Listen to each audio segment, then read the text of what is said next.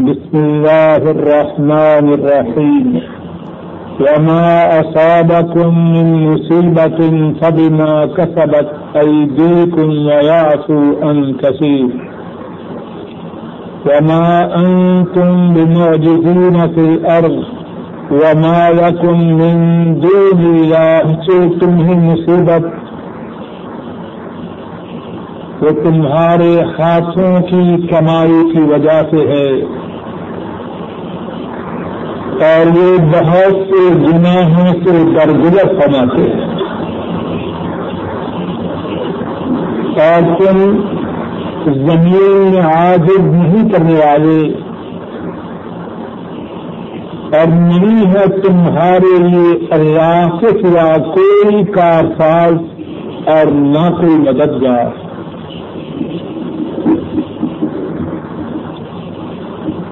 گزشتہ چار دروس میں اللہ کی توفیق سے مسائل کے متعلق گفتگو ہوئی۔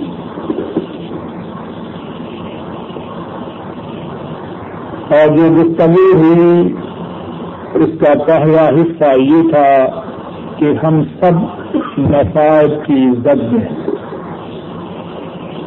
دوسرا حصہ یہ تھا کہ مصیبتوں کے آنے کے اسباب دو ہیں۔ ایک سبب ہمارے گناہ ہیں، دوسرا سبب اللہ کی طرف سے آزمائش و ابتدا ہے گفتگو کا تیسرا نقطہ یہ تھا کہ مصیبتوں کے آنے سے پہلے پہلے ہمیں کیا کرنا چاہیے۔ مصیبتوں کے آنے سے پہلے جو کرنے کی باتیں ہیں، گزشتہ دس میں ہم آٹھویں بات سن رہے تھے۔ اور آٹھ باتیں ایک دفعہ دوبارہ سن لیجیے پہلی بات، مصیبتوں کے آنے سے پہلے کرنے کی یہ ہے اللہ سے دعا کی جائے۔ دوسری بات یہ ہے کہ سکھ، چین، آرام، سکون کے زمانہ میں اللہ سے بہت زیادہ فریادیں کی جائے تاکہ جب مصیبتوں کے دن آ جائیں، اللہ ہماری فریادوں کو جلد سن لیں۔ مصیبتوں کے آنے سے پہلے تیسری بات کرنے کی یہ ہے کہ اللہ کی نعمتوں کا شکر ادا کیا جائے۔ چوتھی بات مصیبتوں کے آنے سے پہلے کرنے کی یہ ہے کہ زیادہ سے زیادہ مصیبتوں کے آنے سے پہلے نیک اعمال کیے جائیں۔ کہ نیک اعمال کی وجہ سے اللہ فریادوں کو زیادہ جلد سن دیتے ہیں۔ پانچویں بات، مصیبتوں کے آنے سے پہلے کرنے کی یہ ہے کہ جو اللہ کی طرف سے موقع میسر آیا ہے، اس موقع سے فائدہ اٹھاتے ہوئے زیادہ سے زیادہ نیکیاں کمائی جائیں۔ کہ جو موقع میسر ہے، وہ عارضی ہے۔ وہ دائمی نہیں، ابدی نہیں، سرمدی نہیں، ہمیشہ باقی رہنے والا نہیں۔ چھٹی بات، مصیبتوں کے آنے سے پہلے کرنے کے لیے ہے۔ کہ تندرستی کے زمانہ میں چین کے زمانہ میں تبندری کے زمانہ میں، قوت و طاقت کے زمانہ میں زیادہ سے زیادہ نیک اعمال کیے جائیں تاکہ جب بیماری کے دن ہوں مشکلات کے دن ہوں، تکالیف کے دن ہوں، اگر اس زمانے میں نیکیاں کم بھی ہوں، اللہ کی طرف سے اتنا ثواب ملتا رہے۔ جتنا ثواب کہ زیادہ نیک اعمال کرنے کی وجہ سے قوت طاقت کے زمانے میں ملا کرتا تھا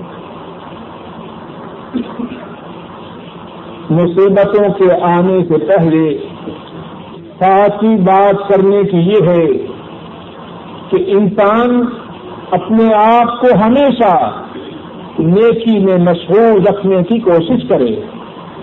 معلوم نہیں اس کی موت کا وقت کب آ جائے۔ اور رسول کریم صلی اللہ علیہ وسلم نے ارشاد فرمایا کہ آدمی جس حالت میں اس دنیا سے روانہ ہوگا جس حالت میں مرے گا، اسی حالت میں کل قیامت کے دن اٹھایا جائے گا۔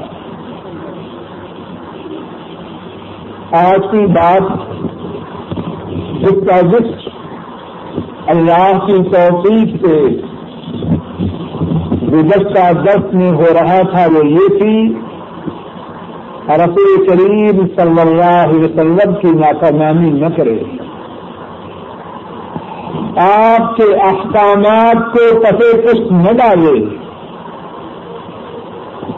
آپ جس بات سے روکے اس کو نہ کرے۔ اور جس کے کرنے کا حکم دے، اس کو نہ چھوڑے۔ کیوں؟ کہ رسول کریم صلی اللہ علیہ وسلم کی نافرمانی کرنے سے اللہ ناراض ہوتے ہیں۔ اور نافرمانی کرنے والوں سے اپنا لابھ نہ بھی سکتے۔ گزشتہ درس میں اسی آج کی بات کے متعلق کچھ گفتگو ہوئی۔ اور اس بارے میں قرآن کریم کی جو آیت کریمہ ہے اللہ فرماتے ہیں، فَلْيَحْذَرِ الَّذِينَ يُخَالِفُونَ عَنْ أَمْرِهِ، أَن تُصِيبَهُمْ فِتْنَةٌ أَوْ يُصِيبَهُمْ عَذَابٌ أَلِيمٌ۔ کہ جو لوگ رسول کریم صلی اللہ علیہ وسلم کے حکم کی مخالفت کرتے ہیں، تو اس بات سے ڈر جائیں ایسا نہ ہو کہ ان کو کوئی چکنا آ جائے یا انہیں درناک آواز پہنچے یہ آج کریمہ گزشتہ دس میں پڑھی جا چکی اور اس کے بعد گزشتہ درس میں رسول کریم صلی اللہ علیہ وسلم کا وہ ارشاد گرامی بھی سنایا جا چکا ہے۔ کہ آپ صلی اللہ علیہ وسلم نے فرمایا ذلت وسطار عوامن خالق امری جس نے میرے حکم کی مخالفت کی، اس کے لیے ذلت و رسوائی مقرر کر دی گئی۔ اور پھر اس کے بعد غزبہ احد میں مسلمانوں کو رسول کریم صلی اللہ علیہ وسلم کے ایک حکم میں کچھ کوتاہی کی وجہ سے اللہ کی طرف سے جو مصیبت آئی، اس کا ذکر بھی ہو چکا ہے۔ اور اس کے بعد اس شخص کا ذکر بھی ہو چکا ہے۔ جسے رسول کریم صلی اللہ علیہ وسلم نے اس بات سے روکا کہ وہ دائیں ہاتھ سے کھائے اور حکم دیا کہ دائیں ہاتھ سے کھاؤ اس نے تکبر سے کہا، میں دائیں ہاتھ سے نہیں کھا سکتا۔ اللہ اپنے رسول کریم صلی اللہ علیہ وسلم کی اس نافرمانی کی وجہ سے اتنے ناراض ہوئے کہ نافرمانی کرنے والے کے دائیں ہاتھ کو سو کر دیا۔ یہاں تک بات گزشتہ درس میں اللہ کی توفیق سے گزر چکی ہے۔ رسول کریم صلی اللہ علیہ وسلم کی نافرمانی کی وجہ سے دنیا میں جو عذاب آتا ہے، اس سے متعلق تین باتیں اور سن لیجیے ایک بات یا واقعہ وہ ہے، جس کا ذکر امام احمد رحمہ اللہ نے اپنی کتاب المسند میں کیا حضرت عثمان رضی اللہ تعالی عنہ، ان کے آباد کردہ غلام حضرت فروخ رحمہ اللہ بیان کرتے ہیں۔ امیر المومنین، عمر فاروق رضی اللہ تعالی عنہ، مسجد سے باہر تشریف آتے ہیں۔ دیکھتے ہیں کہ غلہ ہے راہ میں۔ راہ میں غلہ ہے۔ ارشاد فرماتے ہیں نہ حاضر عام یہ غلہ کیسا ہے؟ لوگ بتاتے ہیں تعامن جھیل بلینا یہ غلہ باہر سے ہمارے پاس لایا گیا ہے۔ عمر فاروق رضی اللہ تعالی عنہ خوش ہوتے ہیں اور کہتے ہیں، بارک اللہ فی وفیمن جلدہ اللہ اس غلہ میں برکت ڈالے۔ اور جو یہ غلہ باہر سے لے کے آیا ہے، اللہ اس میں اس پر بھی اپنی طرف سے برکات نازل فرمائے۔ لوگ جب کرتے ہیں، امیر المؤمنین ان کا سکر یہ غلہ فروخت نہیں کیا جا رہا۔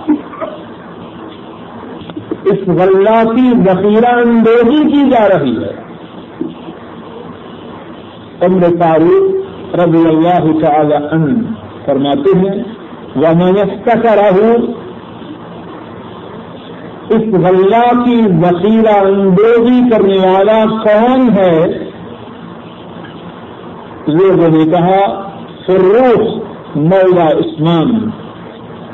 وفلان مولا عمر رضی اللہ تعالی عنہما۔ لوگوں نے کہا اس غلہ کے کام کرنے والے ذخیرہ اندوزی کرنے والے دو اشخاص ہیں۔ ایک حضرت عثمان کے آزاد کردہ غلام فروخ ہیں۔ اور دوسرا آپ کا آزاد کردہ غلام ہے۔ عمر تاریخ رضی اللہ تعالی عنہ۔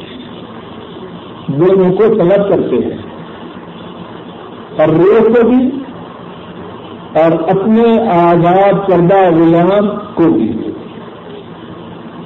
حاضر دونوں ہوتے ہیں، فرماتے ہیں، ما حملتنا على احتكار طعام المسلمين مسلمانوں پر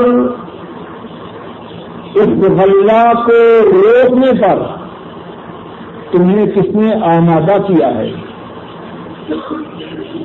تم مسلمانوں کو یہ غلہ کیوں فروخت نہیں کر رہے؟ کیوں اس کی ذخیرہ اندوزی کر رہے ہو؟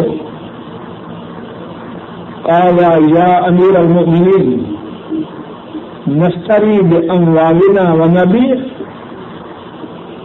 دونوں نے کہا ہم نے اپنے مالوں سے اس غلہ کو خریدا ہے۔ اس کا خریدنا اور اس کا بیچنا ہماری مرضی کے مطابق ہے۔ مال ہمارا ہم نے خریدا، ہم نے اپنے مال سے خریدا ہے۔ ہم پر اس بارے میں کیا پابندی ہو سکتی؟ عمر فاروق رضی اللہ تعالی عنہ ارشاد فرماتے ہیں، سمعت رسول الله صلى الله عليه وسلم يقول من احتكر على المسلمين طعامهم، ضربه الله بإفلاك أو بجزم. میں نے رسول اللہ صلی اللہ علیہ وسلم کو یہ فرماتے ہوئے سنا جس نے غلہ کا ذخیرہ کیا اور مسلمانوں کو ان کی ضرورت کے باوجود فروخت نہ کیا، اللہ کی طرف سے اسے سزا ملے گی۔ یا اللہ اسے غربت اسلام کے آزاد میں مبتلا کریں گے یا اسے پورا کر دیں گے۔ جس نے مسلمانوں کی ضرورت کے باوجود غلہ کی ذخیرہ اندوزی کی۔ اللہ اسے دو میں سے ایک قسم کا آزاد دیں گے۔ یا غربت اخلاق کا آزاد یا اسے پورا کر دیں گے۔ اب ان دو میں سے ایک ڈر گئے حضرت فاروق کہنے لگے، یا امیر المؤمنین وہ آہد اللہ والآہدک اللہ عود الى طعام ابدا۔ اے امیر المؤمنین، اگر معاملہ اتنا سنگین ہے، میں اللہ سے وعدہ کرتا ہوں۔ اور آپ سے ہی وعدہ کرتا ہوں۔ اس کے بعد کبھی غلہ کا کاروبار ہی نہ کروں گا۔ میں غلے کا کاروبار ہی نہ کروں گا۔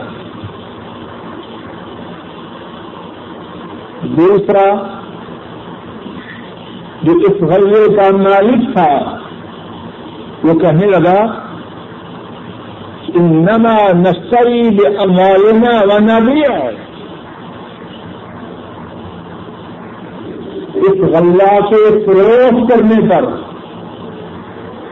ہمیں مجبور کرنا درست نہیں۔ ہم نے اپنے مال سے خریدا ہے۔ جب چاہیں گے، جس طرح چاہیں گے، فروغ کریں گے۔ اللہ کے رسول صلی اللہ علیہ وسلم کے ارشاد گرامی کو سنا اور اپنی بات بنائی۔ رک جائیے۔ رک جائیے۔ ہم میں سے کتنے ہیں جو اسی قسم کی باتیں بنانے والے ہیں؟ ہے کہ نہیں؟ میں نے سارا محنت کی ہے۔ اب اس سے جو چاہوں خریدوں کون ہے؟ جو میری کمائی مداخلت کرے، ایسی باتیں سنتے ہیں کہ نہیں؟ اور شاید ہم میں سے کچھ بکتے بھی ہیں ایسی بات بھائی، یہ نہ خریدو۔ ناجائز ہے۔ تم کون ہو؟ میں نے محنت کی۔ بھائی، اگر بچت ہو رہی ہے سردی بینک میں شروع کر لو جاؤ جاؤ، بڑے صوفی آئے۔ تم کون ہو؟ محنت میں نے کی، ہم کیوں نے کی؟ ایسی باتیں کیا ہم سنتے نہیں۔ اور اللہ نہ کرے کہ ہم میں سے کچھ بختے بھی ہیں۔ تو کیا کہنے لگا؟ انما نستری باموالنا ونبیہ ہم مال سے خریدتے ہیں۔ اور جس طرح چاہیں ہم میں سے لیے ہمیں اس بات کا پابند کرنا کہ ذخیرہ اندوزی نہ کرے ہجرت کرے اب کیا نتیجہ ہوا؟ ابھی یہ جو حدیث کے راری ہیں، وہ بیان کرتے ہیں فلا قد رأيت مجزوما. میں نے حضرت عمر رضی اللہ تعالی عنہ ان کے اسی آزاد کردہ غلام کو، جس نے اللہ کے رسول صلی اللہ علیہ وسلم کا ارشاد گرامی سن کے اپنی بات بنائی۔ کہتے ہیں، میں نے اسی کو دیکھا کہ وہ کوڑا ہو چکا تھا. رک جائیے۔ کیا ہم میں سے بہت سے کسی لائن پہ نہیں کتنی باتیں ہیں۔ کہنے والا بھی غور کرے، سننے والے بھی غور کریں مقصد کہنے اور سننے کا تو یہی ہے نا۔ کتنی باتیں ہیں۔ جو دل میں آئی، مان لی۔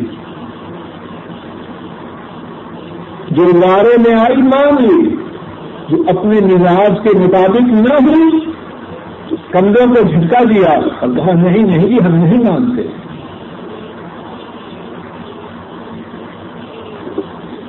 صحیح طرح سے یہ واقعہ ثابت ہے۔ اور امام احمد رحمہ اللہ نے اپنی کتاب المسلم میں بیان کیا ہے۔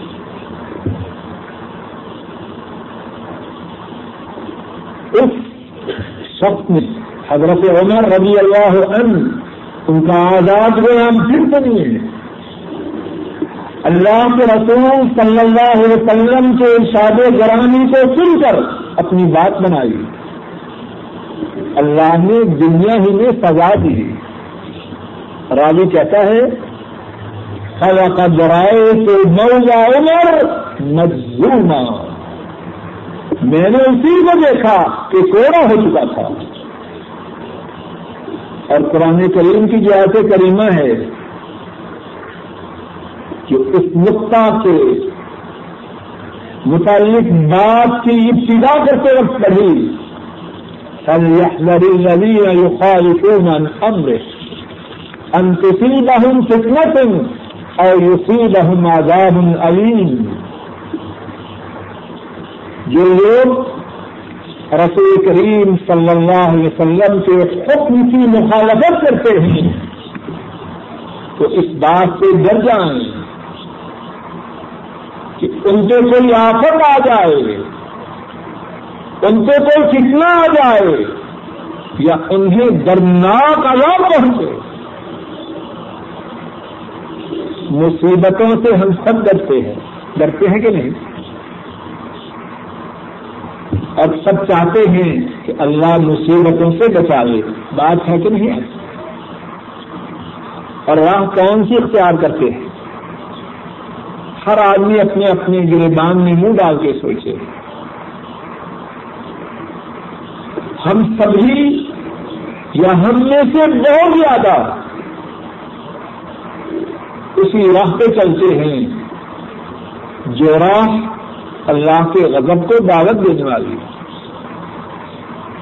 جو مصیبتوں کو اڑانے والی ہے۔ ہر شخص جائزہ لے دور نہ جائیے۔ آج صبح سے لے کر اب تک ہم سب دیکھیں۔ کتنے معاملات میں، کتنے امور میں، کتنے کاموں میں ہم نے اللہ کے آزاد کو دعوت دی۔ سیدھی بات جس نے اللہ کے رسول صلی اللہ علیہ وسلم کی نافرمانی کی، ان کی مخالفت کی، ان کے طریقہ سے ہٹ کے چلا اس نے اللہ کے آزاد کو دعوت دی۔ اور اب، اور اگر صبح سے لے کر اب تک ہماری نافرمانی کے باوجود اللہ کا آزاد نہیں آیا تو یہ مولا کی کرم نوازی ہے۔